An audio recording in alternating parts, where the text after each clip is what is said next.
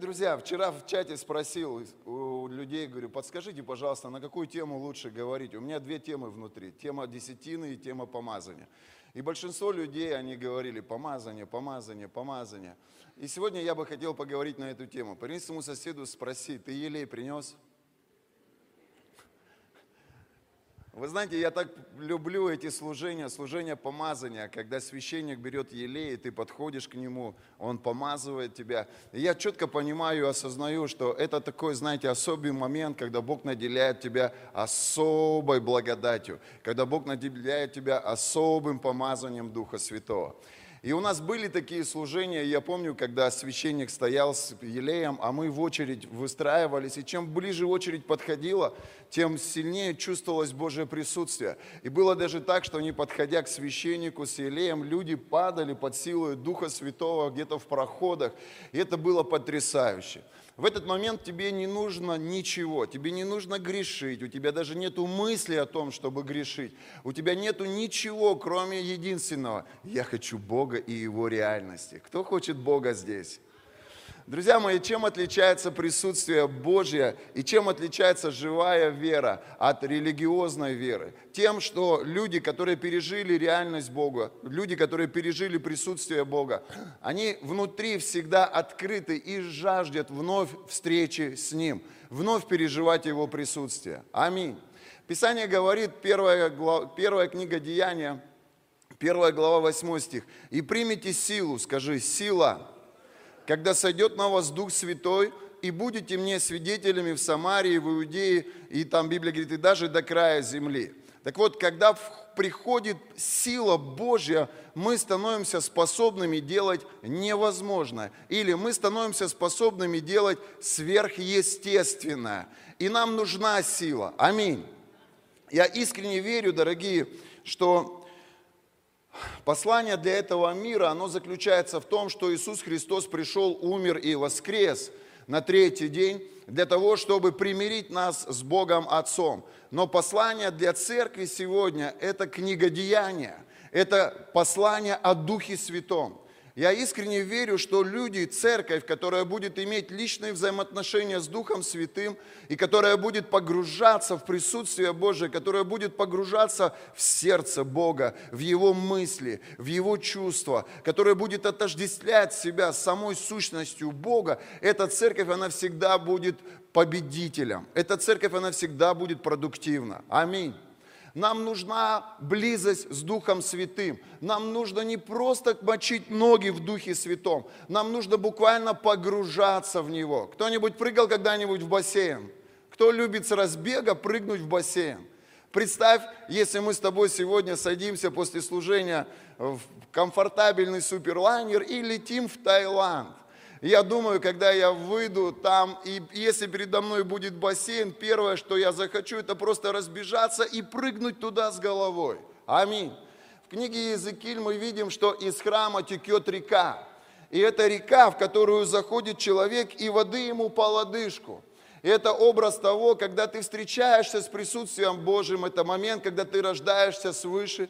И дальше человек идет, и воды ему по колено. И это образ того, что человек принял решение оставлять свои грехи и погружаться, идти глубже в отношения с Богом. Скажи, глубже.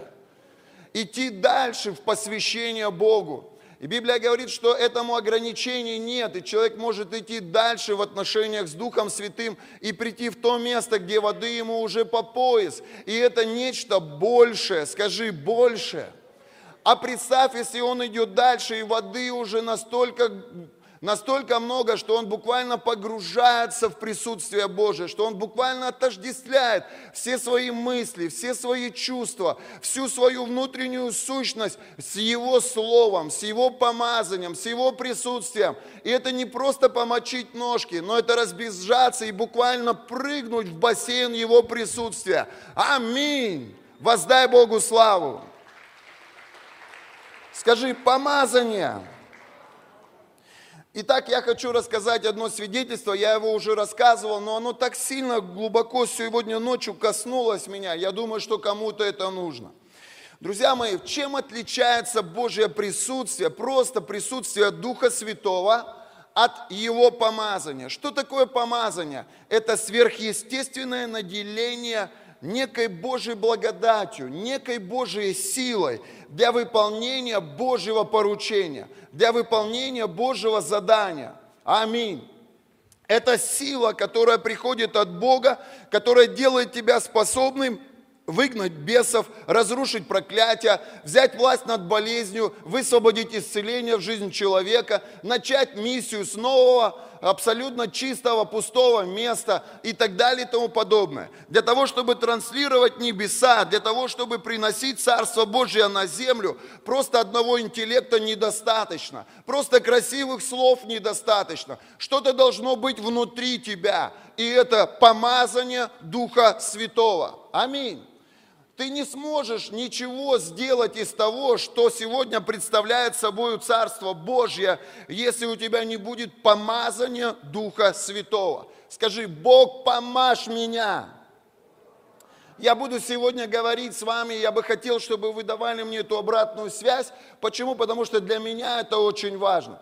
И вот он момент. В чем разница между человеком, который просто входит в его присутствие, и между человеком, который все-таки имеет силу помазания Духа Святого? Если сегодня, допустим, ты скажешь мне: пастор Данил, я бы хотел, чтобы через 2 месяца ты принял участие в некой эстафете или в неких соревнованиях, там, по тяжелой атлетике. Я четко для себя пойму, что для того, чтобы мне принять участие в этих соревнованиях, мне нужно привести свое тело в порядок. Той физической силы, которой я обладаю сегодня, этого будет недостаточно для того, чтобы пробежать определенную дистанцию или для того, чтобы поднять определенный вес. И я возьму себя в руки и начну усиленно тренироваться, готовиться к этим соревнованиям. Я помню, один раз пастор Владимир пригласил меня покататься на снегоходах. Он говорит: мы поедем в Приисковый, там много снега, и будем гонять на снегоходах. И я подумал: о, да запросто. Я умею кататься на мотоциклах, с детства катаюсь, и на снегоходе уеду. И он предупредил меня и сказал: но я посоветую тебе, чтобы прежде чем ты туда поедешь, ты обязательно вот все это время провел в спортзале. И я, как дисциплинированный, послушный человек, еще одна важная вещь на пути к помазанию. Скажи: послушание. Я начал заниматься, я начал каждый день проплывать определенную дистанцию, и через день, 3 раза в неделю я занимался физическими упражнениями. Практически 2,5 месяца я физически готовил себя. Когда мы приехали кататься на этих снегоходах, то в первый же день я так устал, вы даже не представляете. Мне приходилось этот снегоход поднимать, ну, может быть, раз 50 за этот день. Он постоянно у меня куда-то сваливался, он тяжелый, мне его приходилось поднимать. А когда я закапывался в снег, мне приходилось по полчаса, по 40 минут откапывать его, чтобы дальше можно было ехать.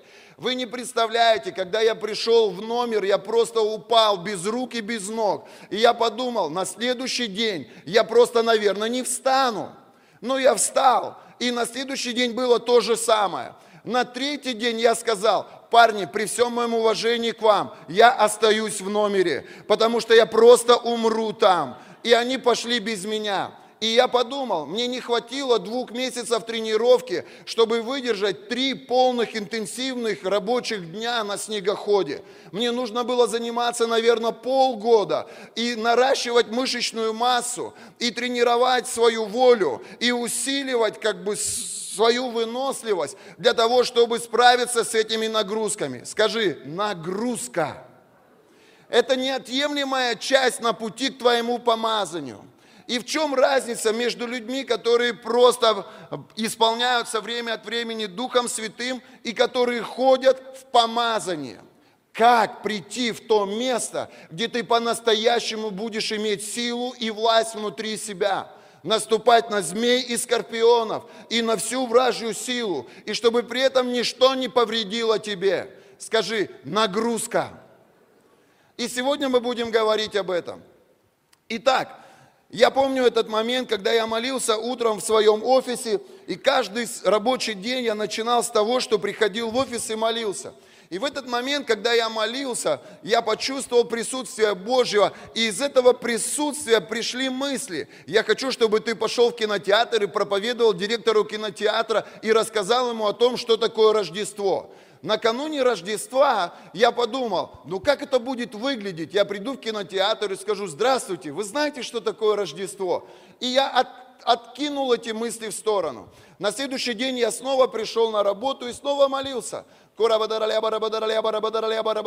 И вдруг я почувствовал, как присутствие Божие пришло, и снова те же самые мысли. Я хочу, чтобы ты пошел к директору кинотеатра и рассказал ему о том, что такое Рождество. Я не был послушен Духу Святому, и я не сделал то, что Он меня просил. На следующий день было все то же самое. И тогда я встал и сказал: я пойду в кинотеатр. Я приехал в кинотеатр, это несколько кинотеатров, и один из управляющих, он управлял этими кинотеатрами и одной гостиничным комплексом. Я помню, я подошел к секретарю и сказал: простите, мне нужно встретиться с директором. Она говорит: вы кто? И я подумал, скажу батюшка — будет неправда, скажу пастор — не поймут. И я говорю: я священник. Она посмотрела на меня и говорит: а вы с какой просьбой? Я говорю: я с личной, пожалуйста. И она звонит ему, говорит: Олег Владимирович, здесь священник к вам пришел. Кто? И она говорит: священник. Он говорит: да ты что, ну ладно, пусть заходит. Я зашел, сидел человек за столом, рядом была такая гора с подарками. И я зашел к нему, и я так растерялся, мне было даже страшно, я даже не понимал, что мне нужно сказать. И в этот момент, когда мы встретились с ним глазами, я подумал: сейчас быстро скажу, будь что будет, и уйду. И я его больше никогда до этого не видел, и после этого никогда больше его не встречу. И я смотрю ему в глаза и говорю: вы знаете, я молился, и Бог мне сказал прийти к вам и рассказать вам о том, что такое Рождество. Он посмотрел на эту гору с подарками и сказал: завтра у нас корпоратив, будет примерно 90 человек, и я поздравлю их с Рождеством, мы покушаем, как обычно выпьем, и я поеду домой к своей жене. И тогда я понял, что он понятия не имеет о том, что такое Рождество. Я присел рядом с ним, и я сказал ему: вы знаете, Рождество – это тот момент, когда Иисус родился. И я начал говорить о жертве Иисуса Христа. Я начал говорить о любви Бога Отца, которую Он проявил через Христа по отношению к человечеству. И я говорил о том, что Христос, Он разрушил проклятие греха, разрушил проклятие болезни и разрушил проклятие нищеты. И когда я говорил ему, я вдруг почувствовал, как то же самое присутствие Духа Святого, которое было у меня в офисе, оно буквально заполнило этот кабинет, и Бог коснулся его так сильно, что у него побежали слезы. И я подумал: вот это помазание, вот как оно работает, вот как Дух Святой действует, когда ты несешь внутри себя некую силу и власть. Скажи: сила. И когда он начал плакать, я прям как будто бы зашел внутрь его сердца. Я как будто бы увидел его истинное состояние. Я как будто бы почувствовал, что он в этот момент чувствует. И он сказал мне такую вещь. Он говорит: мы 12 лет с моей супругой, и у нас нет детей. Он говорит: мы делали все, что только можно было сделать. И все пришло к тому, что мы развелись, она ушла от меня, и в течение года она не жила со мной. И тогда я чувствовал, что я буквально схожу с ума. У меня есть все, у меня есть деньги, у меня есть положение, у меня есть власть. Он говорит: я построил дом на берегу моря, купил катер, у меня есть квартира, бизнес. Но кому я это все передам? У меня нет детей. И у этого здорового, состоятельного мужика, который является одним из управляющих одной из самой криминальной группировки в нашем городе, текли слезы под силою Духа Святого. Помазание – это что-то, что дает твоим словам власть войти в сердце человека. Помазание – это что-то, что дает твоей песне войти прямо в душу человека. Помазание – это что-то, что дает твоей проповеди войти буквально в эту коробочку, в те мысли и поменять ментальность человека. Нам необходимо помазание Духа Святого. Скажи: помазание. И когда у него текли слезы, я сел рядом с ним, взял его за руку и начал за него молиться, и мы плакали оба. И я сказал: Бог, разрушь это проклятие. Бог, я знаю, что дети – это наследие от Господа, это подарок от Господа. Обними его, покажи ему, как сильно ты его любишь. Он плакал, я плакал. Совершенно посторонний человек. Буквально еще 10 минут назад я боялся в этот кабинет зайти. Но в этот момент я обнимал его, и мы были как родственные души. Такое чувство было, как будто бы вот эта его проблема, она объединила нас. Но объединила нас его помазание. Скажи: Бог, умасти голову мою свежим елеем. Воздай Богу славу.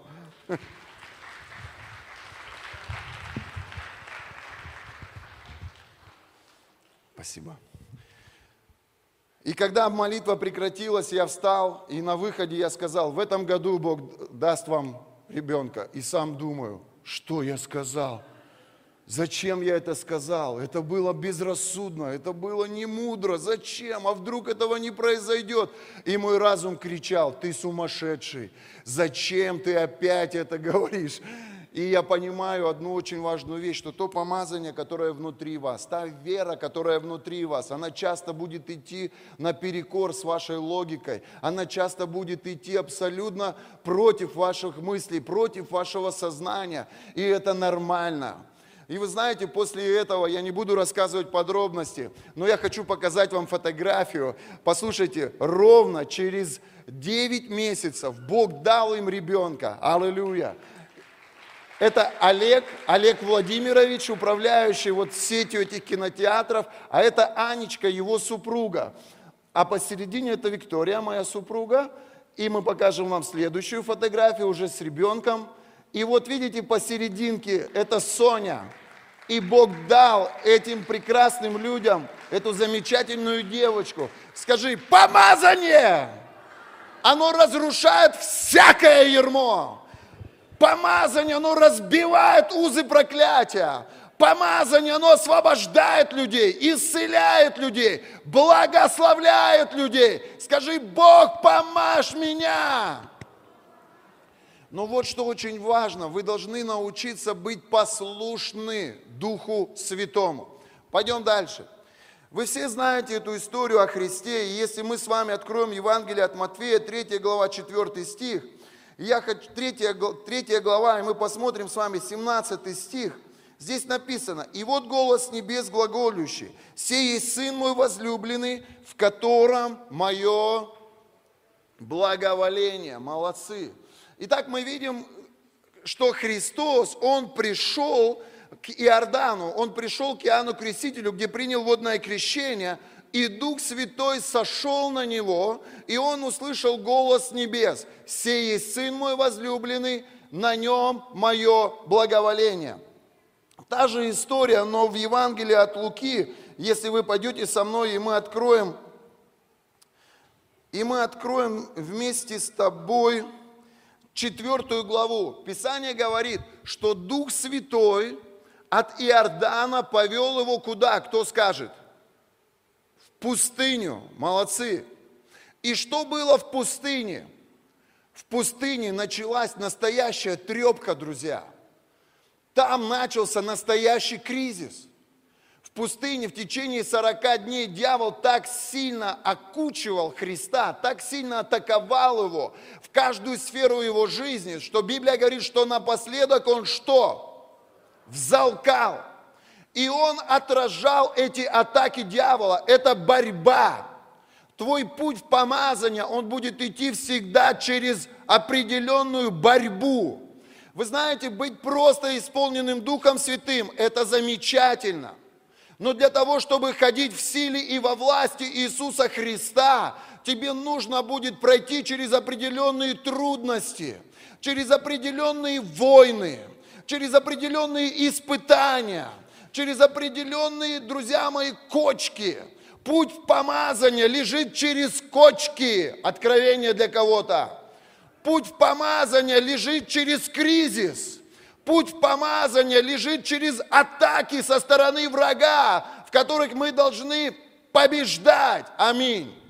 И как Библия говорит, Христос побеждал он использовал Божье Слово. На каждую атаку врага он, используя Божье Слово, противостоял врагу. Коснись своему соседу, скажи, не сдавайся. Я хочу, чтобы ты посмотрел 14 стих Евангелия от Луки, 4 глава. И здесь написано, и возвратился Иисус в силе Духа в Галилею. Итак, когда пришла сила? Сила пришла после того, как он прошел через пустыню. Поэтому пустыня для нас – это наш рост. Пустыня для нас – это путь в силу Духа Святого. Аминь. Я знаю, что здесь очень много родителей, которые воспитывают своих детей. И каждый родитель использует свои методы. Кто-то решает за своего ребенка все его проблемы и все его вопросы. И в итоге эти дети вырастают безответственными, лентяями, которые не знают счета деньгам, которые не ценят и не уважают родителей, сколько бы добра они им ни делали. А кто-то из родителей, он всегда ставит своего ребенка в положение ответственности. Он постепенно и потихоньку нагружает своего ребенка определенного рода ответственностью, определенного рода трудностями. Для чего? Для того, чтобы ребенок в своем характере возрастал. Для того, чтобы ребенок в своем сознании приходил в состояние осознанности, когда он понимает, что сколько стоит и кто за это что платит. Вы со мной? Сегодня, когда мы поднимаем людей в церкви, мы можем делать все сами за людей. Мы можем и проповедь принести, мы можем и прославление принести, мы можем и домашнюю группу открыть, мы можем и конференцию провести, мы можем сделать все.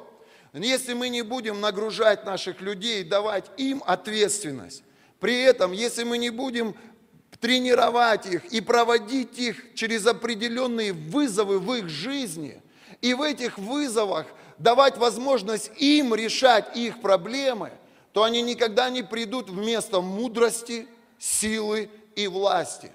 Для того, чтобы люди росли в помазании, нам нужно привлекать их в наше путешествие и также нагружать их определенной ответственностью, чтобы в этих трудностях они отражали атаки врага, искали мудрость и силу у Духа Святого и проходили через это, возрастая в своем характере, возрастая в силе Его помазания. Кто-то скажет здесь на это аминь. Поэтому не бойтесь, лидеры, не бойтесь нагружать своих людей.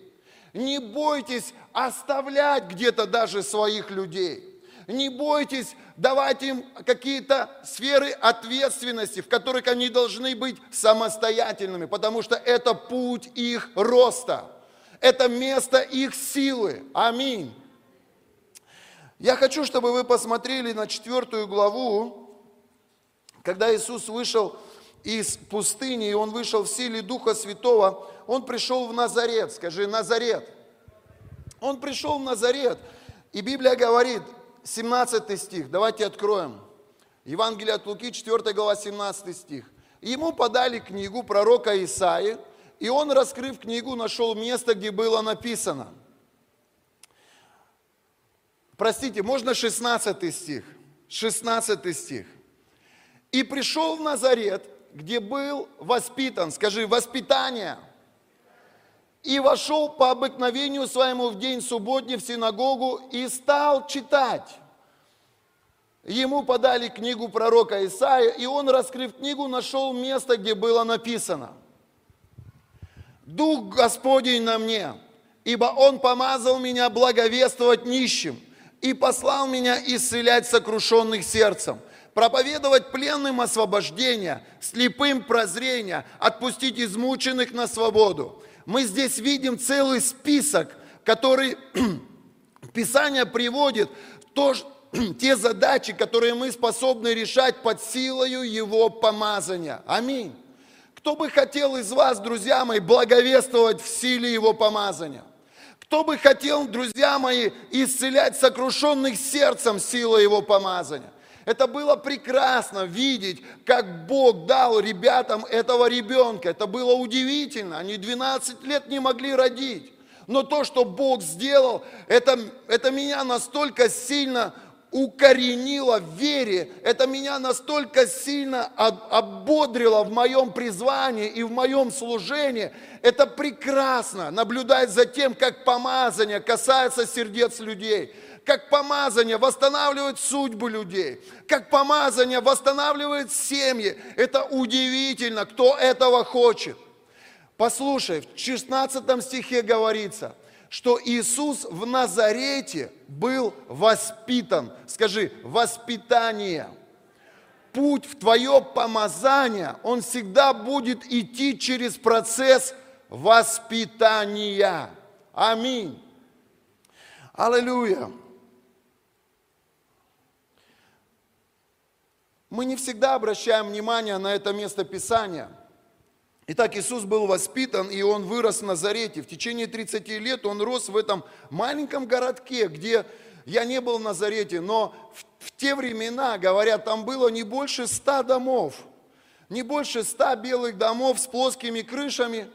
То есть это не был большой город, это не был Иерусалим, где была маленькая синагога, маленькая церковь, где он получал богословие, где он получал некое духовное воспитание. Там, в этом Назарете, его родители, скажи, родители и духовные лидеры, они обучали его еврейской культуре, еврейским традициям. Там же он был обучаем языку, там же он был обучаем священнодействию. И все это часть воспитания. Аминь. Я хочу сказать, друзья мои, что не так важно, в каком ты городе формируешься и в какой церкви ты растешь. Важно вот что, чтобы ты знал Божье призвание, и чтобы ты был послушен голосу Бога и голосу тех людей, которых Бог дает тебе для того, чтобы привести тебя в место твоей силы. И вот здесь вызов. Мы все восхищаемся проявлениями Божьей славы. Но когда Бог приводит нас в место, где Он начинает воспитывать нас, где Он приводит в нашу жизнь апостолов, пророков, пастыров, евангелистов, которые начинают корректировать нас, которые начинают говорить что-то, что бросает вызов в нашу жизнь. Вот здесь наша гордость и наши амбиции, они не позволяют нам принять корректировку. И вот что я заметил, очень много званых. Но те, кто входит в число избранных, это люди, которые в своем характере, они соглашаются с мыслью смириться, быть послушным. И даже если кто-то несправедливо в отношении тебя, кто-то из твоих наставников, тренеров или пасторов. Вы знаете, я заметил такую вещь. Я понял одну очень важную вещь, которую сейчас хочу тебе передать. Путь в силу моего помазания, он всегда будет лежать через определенное давление. И это хорошо, когда помазанный муж Божий, он в хорошем настроении, и если он корректирует тебя, это приходит как мед, это как бы сладко, и в то же время внутри тебя что-то формирует. Но вот честно вам скажу, вот сегодня епископ приехал, я вчера захожу в ЗЭМ, он сидит в Шереметьево, я ему звоню, говорю, а ты что в Шереметьево делаешь? Он говорит, а я домой лечу с Тюмени, через Шереметьево. И вот люди, которые работают на износ, они не всегда бывают в хорошем настроении, вы согласны со мной? И порой бывает, когда нас корректируют наши родители, сегодня они могут быть в хорошем расположении, а завтра что-то в их жизни не клеится, но им нужно тебя откорректировать, и тогда, может быть, в их тоне или в их голосе будет что-то, что не будет казаться тебе сладким медом, но это правда. И мы, если мы растем в помазании, мы должны быть в этом отношении мудрыми, в том плане, что если я встал на путь помазанного мужа Божьего и иду к целям, которые для меня ставит Бог, то для меня не важно, в каком настроении меня люди корректируют, для меня важно конечный пункт, куда я должен прийти, и все взрослые люди скажут, кто-то понимает меня в этом месте. Послушайте, сегодня он в настроении, завтра он не в настроении, сегодня он уставший, завтра он отдохнувший. Да какая разница? Я хожу пред Богом, и у меня есть конкретная цель. И как я к этой цели приду? А моя цель – это стадионы во имя Иисуса Христа. Моя цель – это когда рать будет преклоняться. Моя цель – это когда люди с инвалидных колясок будут вставать. Моя цель – это когда Россия будет гореть огнем Евангелия. Нам необходимо помазание Духа Святого. Но путь в твою силу, он будет лежать через процесс воспитания. И здесь ты должен внутри быть готовым. Помазание, оно требует определенной цены. И эта цена, это твое послушание, это твое смирение. Это когда ты наступаешь на свои амбиции, на свою гордость. Вы со мной? Иоанна, 1 глава, 46 стих. Но Нафанаил сказал ему: из Назарета может ли быть что доброе? Филипп говорит ему: пойди и посмотришь. Итак, я хочу, чтобы вы понимали, друзья, что, может быть, ты формируешься в маленькой домашней группе, и ты смотришь на какую-то другую группу и думаешь: о, было бы здорово, если бы я был там, в этой группе. Я хочу тебе сказать, послушай, Назарет был маленький город. Там не было ничего великого. Там не было великих конференций. Там не было каких-то великих храмов. Все это было, возможно, в Иерусалиме.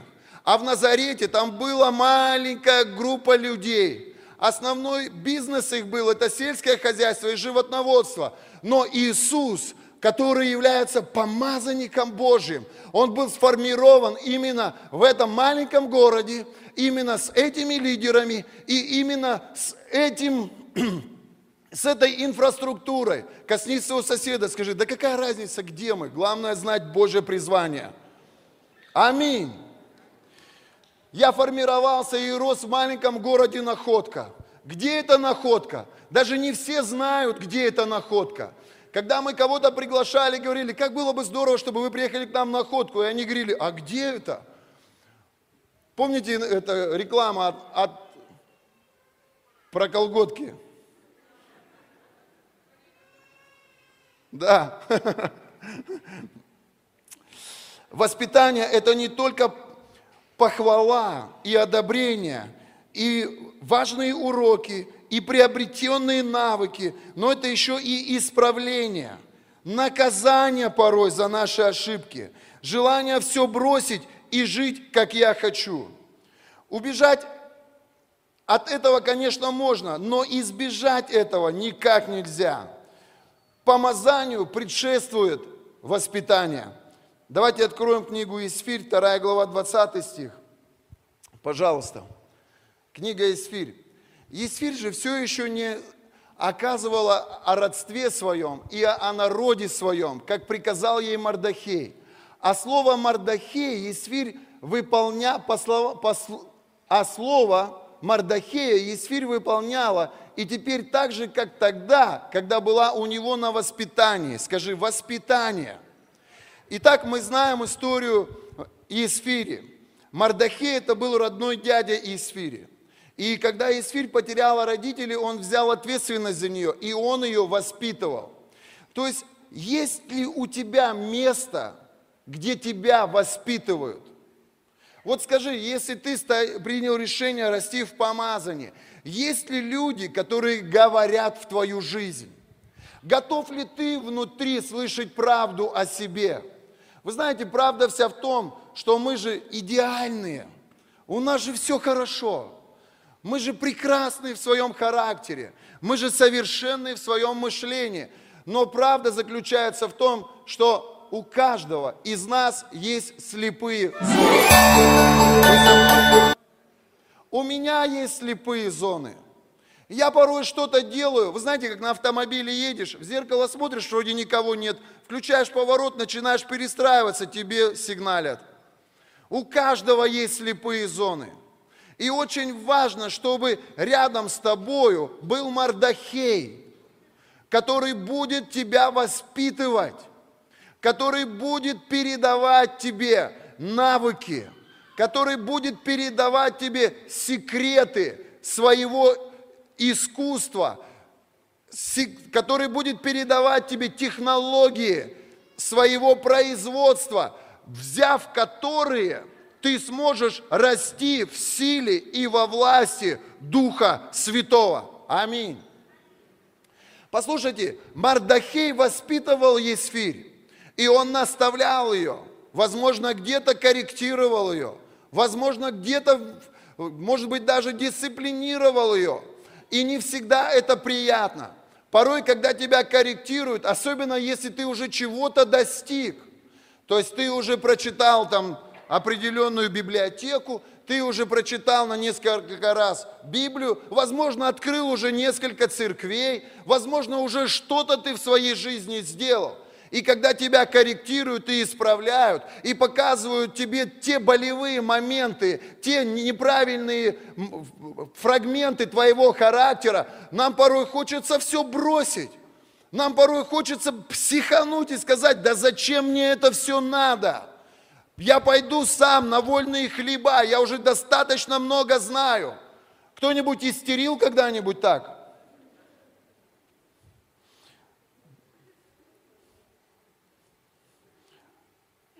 Нет, никто никогда в истерику не впадал. Истерика – это защитная реакция против испытаний. Это прям мне как бальзам на сердце. За истерикой скрываются, как правило, бесы, которые хотят отвратить тебя от испытаний. Терпение делает личность сбалансированной и уравновешенной. Терпение – это искусство ждать и дождаться, превозмогая боль и обстоятельства. Терпение рождает опытность. Аминь. Я хочу, чтобы ты вместе со мной открыл послание к Римлянам, 5 глава, с 1 по 5 стих. Пожалуйста, у нас мало времени, но нам нужно это все посмотреть. Итак, послание к Римлянам, 5 глава, с 1 по 5 стих. Открыли? Итак, оправдавшись верою, скажи: вера! Мы имеем мир с Богом через Господа нашего Иисуса Христа, через которого верою получили мы доступ к той благодати, скажи, благодать, в которой стоим и хвалимся надеждою славы Божией, скажи, слава. Послушайте, я помню этот момент, когда я пришел в церковь, и у меня было желание уйти, оставить церковь. Я не хотел идти за Богом. Почему? Потому что я столкнулся с тем, что мне нужно платить цену. Просто принять Христа и попросить у Бога прощения. Это, знаете, это познакомиться с Его присутствием, это войти в Его присутствие, где тебе по лодыжку, буквально по лодыжку. Это первый уровень помазания. Кто знает, что у Давида было 3 момента помазания? Первое помазание Давид получил, когда он был пастушком, когда он был маленьким ребенком, когда пророк Самуил вылил елей на его руки и призвал его к служению. Но он еще не служил. Он оставался ребенком. Второе помазание он получил в Хевроне, когда он взял ответственность за одно из племен. Это был момент, когда он встал в служение, когда он взял ответственность за людей. И третье помазание он получил уже, когда стал царем над всем Израилем. Это был момент, когда он ходил в силе и во власти Духа Святого, когда он царствовал и правил над своим народом. Послушайте, есть определенные уровни твоего посвящения в отношениях с Духом Святым, и это путь в твое помазание. Для того, чтобы наслаждаться Божьей славой, для того, чтобы не просто ножки мочить, но быть частью пробуждения, быть частью этих божественных чудес и этих божественных великих дел, мы должны идти в Его помазание. Итак, 3 стих, пожалуйста. «И не сим только, но хвалимся и скорбями». Скажи, скорби. «Зная, что от скорби происходит что? Терпение». Аллилуйя! От терпения что? Опытность. От опытности что? Надежда. Итак, когда мы проходим через трудности и претерпеваем некую боль, вот это тот момент, когда мы волю свою фокусируем на том, чтобы не выйти за рамки дозволенного, но оставаться в этой рамке. Кто-нибудь умеет терпеть? А скажите... А кто-нибудь через боль сегодня живет, помашите мне рукой. Когда это пришло, было сложно. Но когда прошло определенное время, мы как будто уже к этому привыкли. Послушайте, когда мы духовно растем, мы проходим через определенные духовные стенания, через определенную скорбь. А надежда не постыжает, потому что любовь Божия излилась в сердца наши, как Духом Святым, данным нам. Я хочу, чтобы ты отметил здесь. Первое – скорбь. Второе – терпение. Третье – опыт. И четвертое – надежда. А теперь давайте прочитаем. Скорбь – С. Опыт – О. Ой, терпение – Т. Опыт – О, надежда – Н. Что получается? Стон. Итак, путь в твое помазание, он лежит через стон. И тут сразу полцеркви встали и ушли. Потому что не каждое христианство, оно открывает полное Евангелие людям. И некоторое христианство, оно настолько сладкое, оно настолько легкое. Знаете, придешь к Иисусу, просто ляжешь на шезлонг, возьмешь коктейльчик и кайфуем. Но не всегда так. Мы кайфуем, но кайфуем, когда проходим через определенное сражение и побеждаем в этом сражении. И часто мы побеждаем сами себя. Потому что, когда Бог помещает нас в некие обстоятельства, в которых мы сталкиваемся со своим несовершенным характером, Бог задает тебе вопрос: и что ты будешь делать с алкоголем в своей жизни? Что ты будешь делать с блудом в своей жизни? Что ты будешь делать с похотью в своей жизни? И люди, которые не привыкли сражаться, не привыкли претерпевать, они уходят от сражения. Но люди, которые идут в помазание, они говорят: я буду сражаться с этими грехами, с этими пороками, я буду менять свой характер, я буду выскребать из своего сознания вот эту грязь, которая прилипла ко мне из этого мира, для того, чтобы быть сосудом в чести. Аминь. И я благодарю Бога за Мардохея. Я думаю, Елисей бы благодарил Бога за Илию. Я думаю, Иисус Навин благодарил Бога за Моисея.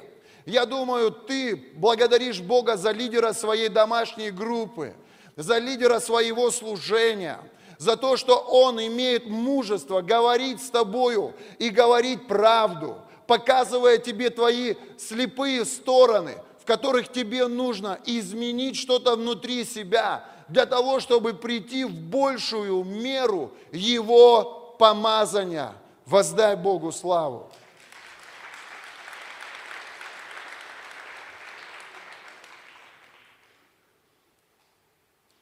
Прежде чем Есфирь стала царицей, Библия говорит, 4 года в нее втирали масло, ее пропитывали.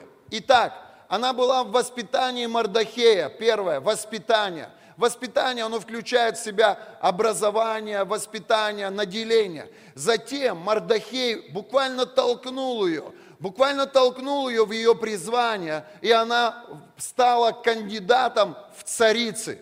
И прежде чем она вошла в роль царицы, в этот статус царицы, 4 года ее пропитывали маслами. Кто бы из женщин хотел, чтобы 4 года вас окунали в бочку с маслом, с разными маслами? О, как это хорошо! То есть, послушайте, твой путь в помазание – это не путь одного дня, это не путь одного года. Как бы я хотел в тот день, когда я пережил Божье присутствие, сразу быть помазанным. Я помню, я сидел где-то на задних рядах, и когда я смотрел сюда вперед на передние ряды, я думал: интересно, как они к этому пришли? Они проповедуют так, что вся моя внутренность переворачивается. Они молятся так, что я падаю с ног. Как они к этому пришли? Это годы посвящения Духу Святому. Это годы послушания Мардохею. Это годы послушания голосу Божьему. Это путь через стон порой. Это путь через прессинг порой. Это путь через давление порой. Аминь. Вы со мной? И только спустя 4 года Есфирь становится царицей. Я увидел одну очень важную вещь. Каждому человеку, который хочет расти в помазании Духа Святого, необходим наставник, тренер, отец. Кто такой отец? Духовный отец, в отличие от кровного отца. Это тот, который увидит на твоей жизни призвание. Это тот, который будет открывать тебе твое призвание. Это тот, который будет вдохновлять тебя бежать за своим призванием. Это тот, который будет воспитывать тебя, и он не всегда будет говорить тебе сладкие речи. Порой он будет говорить тебе что-то, что тебе будет неприятно. А если в этот момент он проходит через свой кризис, то из своего кризиса он может быть даже и жестким в тобой в этот момент. И что ты будешь делать? Ты убежишь? Ты все бросишь? Или ты смело будешь проходить этот путь? Путь через определенную боль, через определенный дискомфорт в силу твоего помазания. Дух Святой сошел на Иисуса, и Он услышал голос: «Сей Сын мой возлюбленный, в котором мое благоволение». И затем Он привел его в пустыню, где начался настоящий стон. И Библия говорит, что Иисус напоследок взалкал. Сам Христос, тот, который отображает характер Бога, Он напоследок взалкал. И Библия говорит: «И приступил к нему ангел, и служил ему, и вышел Христос в силе Духа Святого». Скажи: «Я пройду во имя Иисуса». Воздай Богу славу. Ты не придешь в помазание без процесса воспитания. Тебе необходимо пройти через воспитание и прийти в этот момент помазания, где тебя 4 года окунают в бочку с маслом, а затем тебя приводят и одевают на тебя царскую корону. И ты входишь в свое призвание и двигаешься в силе Его Святого Духа. Это очень важно. Вы что-то получаете? Наше время заканчивается. Еще скажу, Галатам 4:1-3. Наследник, доколе в детстве, ничем не отличается от раба, хотя и господин всего. Он подчинен попечителям. Скажи: попечители, придите ко мне, я нуждаюсь в вас. Вам нужны попечители. Послушайте, некоторые сидят и ждут, когда к вам кто-то позвонит или к вам кто-то придет. Не нужно этого делать, вы так будете до 60 сидеть. Или до 70, а потом разочаруйтесь и скажете: никто меня не любит, никому я не нужен. Вы должны проявлять инициативу в том, чтобы найти наставника, тренера, чтобы найти консультанта, чтобы, возможно, найти отца. Вам нужны люди, которые будут говорить правду в вашу жизнь, которые будут тренировать вас, которые будут готовить вас к вашему призванию, которые будут корректировать вас и которые будут передавать вам тонкости своего ремесла. Аминь. Иисус был сыном ремесленника. Я думаю, что когда отец воспитывал его, он учил его плотническому делу, он передавал ему технологии своего бизнеса. Вам нужны помазанники, которые будут передавать вам технологии своего служения, которые будут передавать вам пункт за пунктом, которые будут открывать вам какие-то принципы, используя которые вы будете входить в новую силу и в новую власть. Аминь. Еще скажу, наследник, доколе в детстве, ничем не отличается от раба, хотя и господин всего. Он подчинен попечителям и домоправителям до срока отцом назначенного. Так и мы, доколе были в детстве, были порабощены вещественным началом мира. Послушай, да, ты сын Божий 100%, но когда ты находишься в процессе формирования, ты как бы хозяин, но не господин еще. Ты как бы сын Божий, но ты еще не в Его силе, ты еще не в Его власти. Просто исполниться Духом Святым и познакомиться с Духом Святым — это начало твоего пути, это лишь только старт. Но для того, чтобы двигаться, используя силу и власть Божью, тебе нужно пройти вот этот момент, когда попечители, они занимаются формированием твоего характера, они занимаются формированием твоего мышления. Это не церковь воскресного дня. Встречаясь в воскресенье с людьми в зале, мы ничего не сделаем. Это библейская школа, это лидерская школа, это домашние группы, это конференции, это проведение вместе время. Тебе нужно нырять в бассейн. Тебе нужно найти людей, которые будут передавать тебе принципы своего ремесла. Тебе нужно нырять в общение с церковью. Тебе нужно больше, чем просто в воскресенье быть здесь. Тебе нужны проводники. Скажи, мне нужен проводник. Аминь. Сегодня у нашей Верочки день рождения. И она вышла в таком замечательном костюмчике, с таким замечательным настроением. Наш пастор, он всегда, вот кто-то говорит, помню, с кем-то разговаривал, и человек из другой церкви говорит, у вас пастор, говорит, как смайлик, говорит. Он, говорит, заходит, все начинает, говорит, светиться.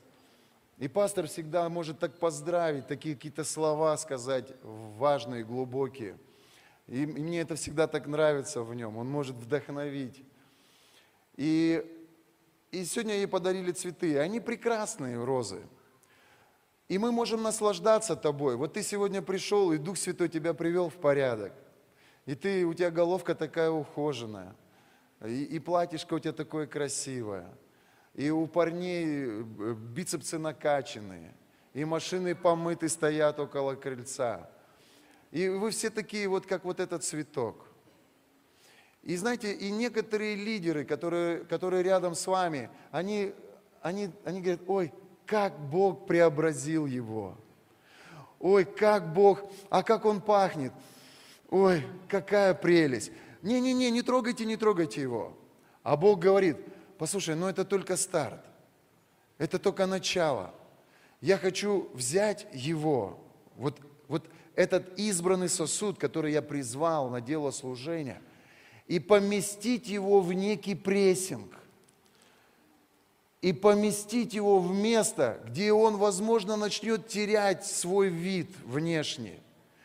Но это лишь только для того, чтобы из этого цветка взять что-то, что намного дороже, чем просто цветок, что намного важнее, намного ценнее. И что это? Это помазание Духа Святого.